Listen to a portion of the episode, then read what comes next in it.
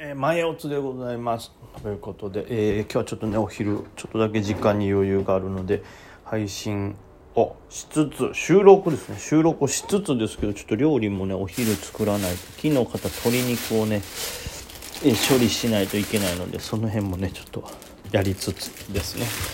えー、まあどうですかね今日の相場。日経がねこう夜間3万円ぐらいのライン頑張ってたんですけどまあ結局は落ちてというか。うん。その日銀のその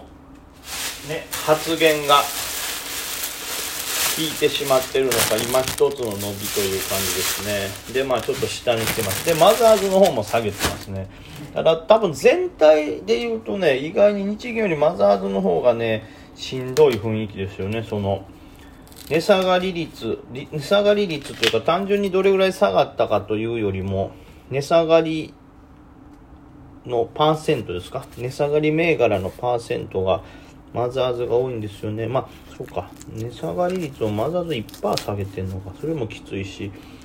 マザーズは値下がり銘柄がね、70%ぐらい出てますからね。これはもう、かなり今日はやりにくいだろうなという感じですね。で、まあ、スイング系も下げがちな雰囲気ですよね。まあ、ちょっと、簡単には楽にはさせてもらえない。となんであんなこと言ったのな。うん本当まあリリークというか漏れやからしょうがないんかな。まあちょっとね。その漏れが嘘やったらいいのにな今日。やっぱりあれは意味が違いますみたいになってくれたら空気変わるんでしょうけど。はいまあそんなところで。でこう僕自身もね注目してたんですけど昨日もですけどあの NFT っていうやつですか？あれがそんなに盛り上がらないというね、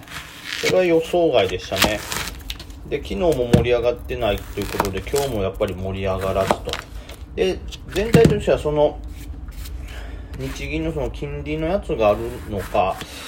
銀行系がね、盛り上がってると。僕昨日一瞬銀行系上がった時に触ったんですけど、その時にあ、あんまり伸びへんと思って売っちゃったんですけどね、今日やとは。あるよねそういうちょっと動くのが早すぎるって時。あれの対処法は本当に難しい。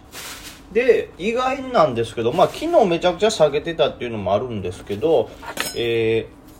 ー、銀行以外では海運系にまたちょっと資金が戻ってるなという感じですよね。なんでまあちょっと大運とかまた拾ってたんですけど5番まあその辺は楽しみかなという感じですね。でえーその後あと何かな？うんまあその他はあんまりかな。鉄鋼保険証券系なんか僕触らへんしね。はい。まあなんでまあ銀行系が1番ですけど2番目に海運が上がってきてるんでまあ5番上がりきってない海運、まあ、あの下でふにゃふにゃしてる大運とかもうワンチャンあるかもしれないなというとこですね。で、えー、その他ではなんでしょうね。まあでもそんなとこか、それ以外でなると今度 IPO とかを気にした方がいいのかなという感じですかね。はい。で、えー、その他、あとはメディアリンクスですね。僕、まあ、引きのの引け前に入ってますけども、さらにちょっと、はい、なんかガチャついてるんで、一回引け前に入った分は一回打ったんですけど、その後も動きが強かったんで、今また入り直してますね。で、張り付いてるんで、まあいい感じですけど、まあこれも多分あの、いわゆる、結構出来高が伸びてるんで売り金狙いの回もあったのかなと思います。まあ実際出るかどうかね分かんないしまあ5番。5番から売り金なのか引け後売り金なのかもちょっと分かんないですけどまあその辺もちょいちょい高出来高になってるんでそういう狙いもあってまあこれもまあまあ張り付いたらねこれも5番売り金になっちゃって張り付いたままやとどうしようもないですけどまあ、5番売り金が出ずに引け後また売り金かどうかみたいな戦いになるとこれもまた、えー、5番なかなか盛り上がる銘柄なのかなと思うんでね、まあ、そういう大運であったりあとはその何ですか5番のえー、あれなんですかそのさっき言ったメディリンの売り金出るかどうかによっての戦い。でもしくはまー、あ、ちゃんとなんかもね結構僕も狙ってますけどそのねなんか何ですか？アメリカの？ナスダック上場？子会社かなんかの？っていう思惑があってその発表があるんじゃないかなみたいなんでで、まあ、ちょっとそこも注目を受けるかもしれないなと。そういうとこですかね。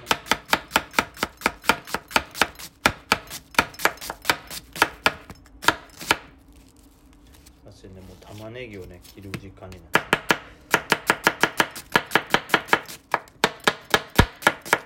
カレー作るんだ今日も。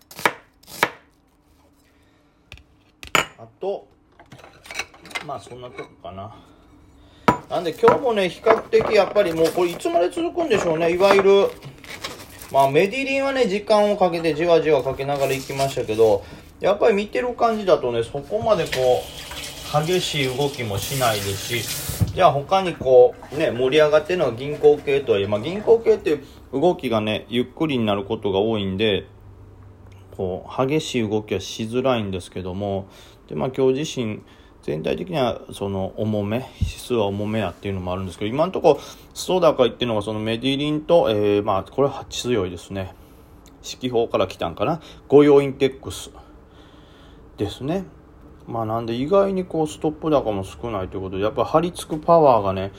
なかなかない相場っていうのが続きますよね。小型給湯系でも張り付くまでのパワーがないなという相場これいつまで続くんでしょうね本当まあ、松尾電機なんかもそうですもんね。今日バーンと行きましたけど、指揮法のパワーで。そこまで行かずという感じ。まあ僕自身もこう、毎日ね、トレードいろいろ、こう、スタイルを微調整しながらみたいな、新しいの取り入れたりしてやってますけど、やっぱなかなかそこまで、あの、ね、去年の年末あたりの無双状態みたいにはならないというか、難しいよね。なんやろ。でちょっとね新しくこう今まであんまり見てない指標でしたけど MacD っていうんですか？MacD を取り入れたりですね。でまあチャートの考えとか新たに取り入れてまあそれが有効に使えてる時もあるんですけどまあまあまだまだその何でしょうね。守備ダメージを軽減するというぐらいにしか使えてないとか爆撃にはなかなかつながらないですけどもうちょっと多分細かいリズムでトントントンと小さい利益で今重ねていくべきなんでしょうねこんな感じ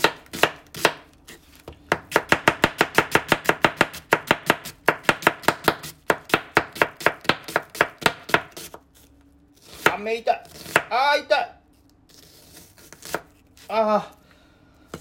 はいまあということでそんなとこなんですけどもせっかくなんでこう何て言うんですかねまあ質問いただいてますから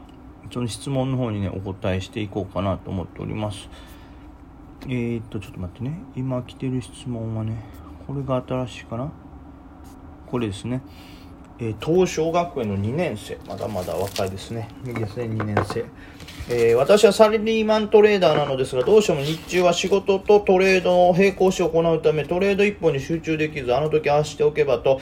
えー、悔しい思いした経験が何回もありました。まあね。兼業はどうしてもなりますよねで、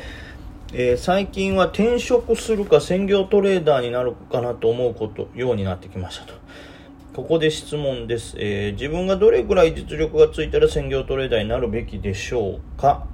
えー、なかなか実力がどれぐらいというのが難しいと思いますが、梅木さんから何かお考えをお聞きできれば幸いです。お願いいたします。まあこれ難しいけども、トレードってこうなんですか？毎年やっぱ雰囲気も変わったりとか時期によって大きくね変わるんでだからこれはまあ僕も同じことを考えて、まあ、トレードで生きていくしかねえなって思った時にどういう風な考え方をするかってなった時にまあ得意不得意はもちろんねトレードスタイルあると思いますけどまあ僕自身はとにかく専業トレーダーとして生きていくには日銭毎日生きていく生活費をどれだけ賄えるかっていうことだなと思ったんです。まあまあそうだと思いますし。なのでまあ何て言うんでしょうね。僕自身ですよ。はうんで1日例えば生活するのにいくらあればいいですか？5000円あればいいんかな？まあちょっと5000円で安いか、そう住んでる地域とかにもよるか、物価とかにもよりますけど、まあちょっと自分の今の生活をちょっと見つめ直してですね、1日いくら稼げたらいいのかと。で、まあ僕が基準にしたのは、その、自分が昔やってたね、バイトなりなんなり、現場の仕事なりのその給与みたいなんで、大体僕が、一番ペイペイのね現場の人なんて8000円とかでしょうけどまあちょっとはいある程度使えるようになったら1万2000円になってで頭としてお前いけるなみたいなリーダーになれるなって言ったら1万5000円になってでまあ大きい現場のちょっとしっかりしたところになったら18とかねぐらいになってで大体僕はその1日15から18ぐらいのこう塗装をやってたんでそれ基準で大体1日その1518稼げたらまあ生きていく上にちょっとずつ貯めれるなと思ったんですよ。ただトレードをやる上でトレードってやっぱね資金どこまでを目指すかじゃないですけども先を見越していくともう当然もっと今より資金が増えていかないとずっとギリギリの苦しい状態を続く続けることになってリスクも大きいんでせめてそれの倍みたいな感じでだいたい1日3万悪くても2万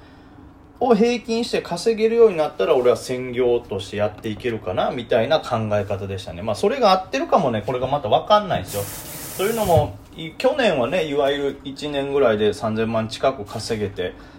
まあ税金控えても2000万以上は儲かってたんでやれましたけど例えば本当に今月とか僕調子悪いですしそのさすがに大幅マイナスみたいなことはならないですけどそれを考えたら例えば今年の僕の平均の稼ぎがいくらになるか分かんないし例えばこの状況が1年続いてしまったらもう1月2月の利益のみで終わるってことでしょ。そうなると多分日当で言ったら1万とか1万2 3 0 0円で終わっちゃうような気がするんですよね。なのでこれ、まあ、難しいです。本当にそれがどれだけ続けられるか分かんないですけど最低でも例えば1年とかのスパンで、えーまあ、とったデイトレみたいな特に、えー、状況が変わっても似たように稼げるという手法を用いた上で1年間通して1日23万稼げるという自信があれば専業になってもいいかなと僕はねそう思います。